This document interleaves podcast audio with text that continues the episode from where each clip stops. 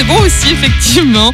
Mais on va parler plutôt sport hein, avec Tout. Sacha et euh, comment euh, préparer et gérer donc les 10 km. Alors Sacha, déjà, comment préparer justement au mieux ces 10 km Ben, L'idéal, c'est déjà de faire 2-3 sorties par semaine, en fonction de votre niveau, bien sûr, et puis d'espacer les séances pour bien récupérer. Alors, euh, tout dépend si vous êtes capable de courir tout de suite les 10 km ou pas. Euh, L'idée, c'est de courir au moins la moitié à chaque fois du parcours, donc à peu près 5000 mètres, et d'augmenter un petit peu la vitesse sur 5000 mètres.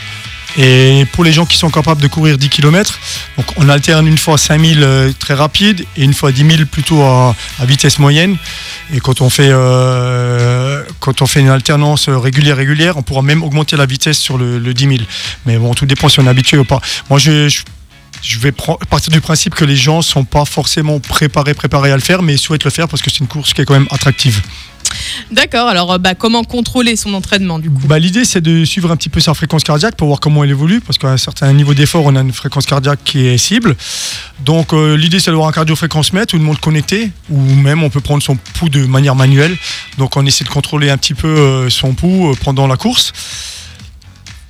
Euh, L'idée, c'est de cibler vraiment la, la fréquence cardiaque. Alors, en général, elle est entre 75 et 85% de son maximum. Elle peut être plus élevée si vraiment on court très longtemps ou très rapidement.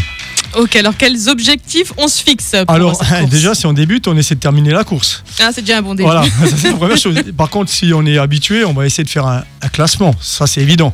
En fait, ce qui est important pour tout le monde, c'est vraiment de prendre du plaisir à courir. Voilà, le classement, il sera quand même secondaire, sauf si on est dans les tout meilleurs. Mais là, je parle pas d'eux, je parle plutôt des gens qui courent les 10 km pour la première ou la deuxième fois. Donc déjà terminer la course, ça c'est Voilà. déjà un bel ça, objectif. c'est clair.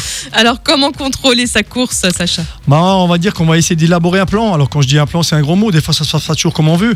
Mais l'idée, c'est de pas se laisser aspirer par le départ rapide ou le dépassement de certains coureurs. On va commencer, ça va courir vite. Il y a peut-être des gens qui vont vous dépasser. Voilà, faut pas s'alarmer pour ça. Essayez de bien gérer votre organisme. Restez sur votre vitesse de course.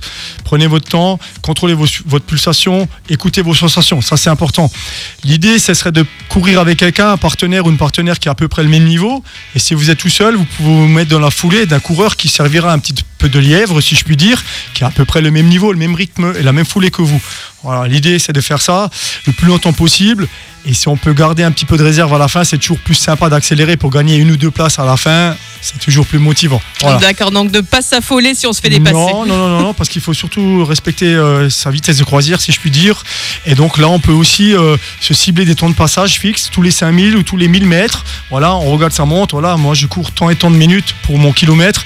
Je vais pas plus vite parce que si je me laisse aspirer, ben, je risque de le payer à la fin. Et du coup, à la fin, j'arriverai pas à terminer comme je le souhaite. Mm, D'accord, eh ben merci à Sacha. Et puis comme tous les vendredis, bien sûr, on finit cette chronique par le mot de notre coach sportif. Alors, aux 10 km, gère en main de mètre. Eh ben c'est pas mal, merci Voilà. beaucoup. J'espère qu'il y aura du monde pour les 10 km de Sarreguemines. Voilà. Eh ben merci beaucoup Sacha. Puis tu restes avec nous hein, pour notre jeu du vrai faux. Avec plaisir. Hein, vu que tu seras notre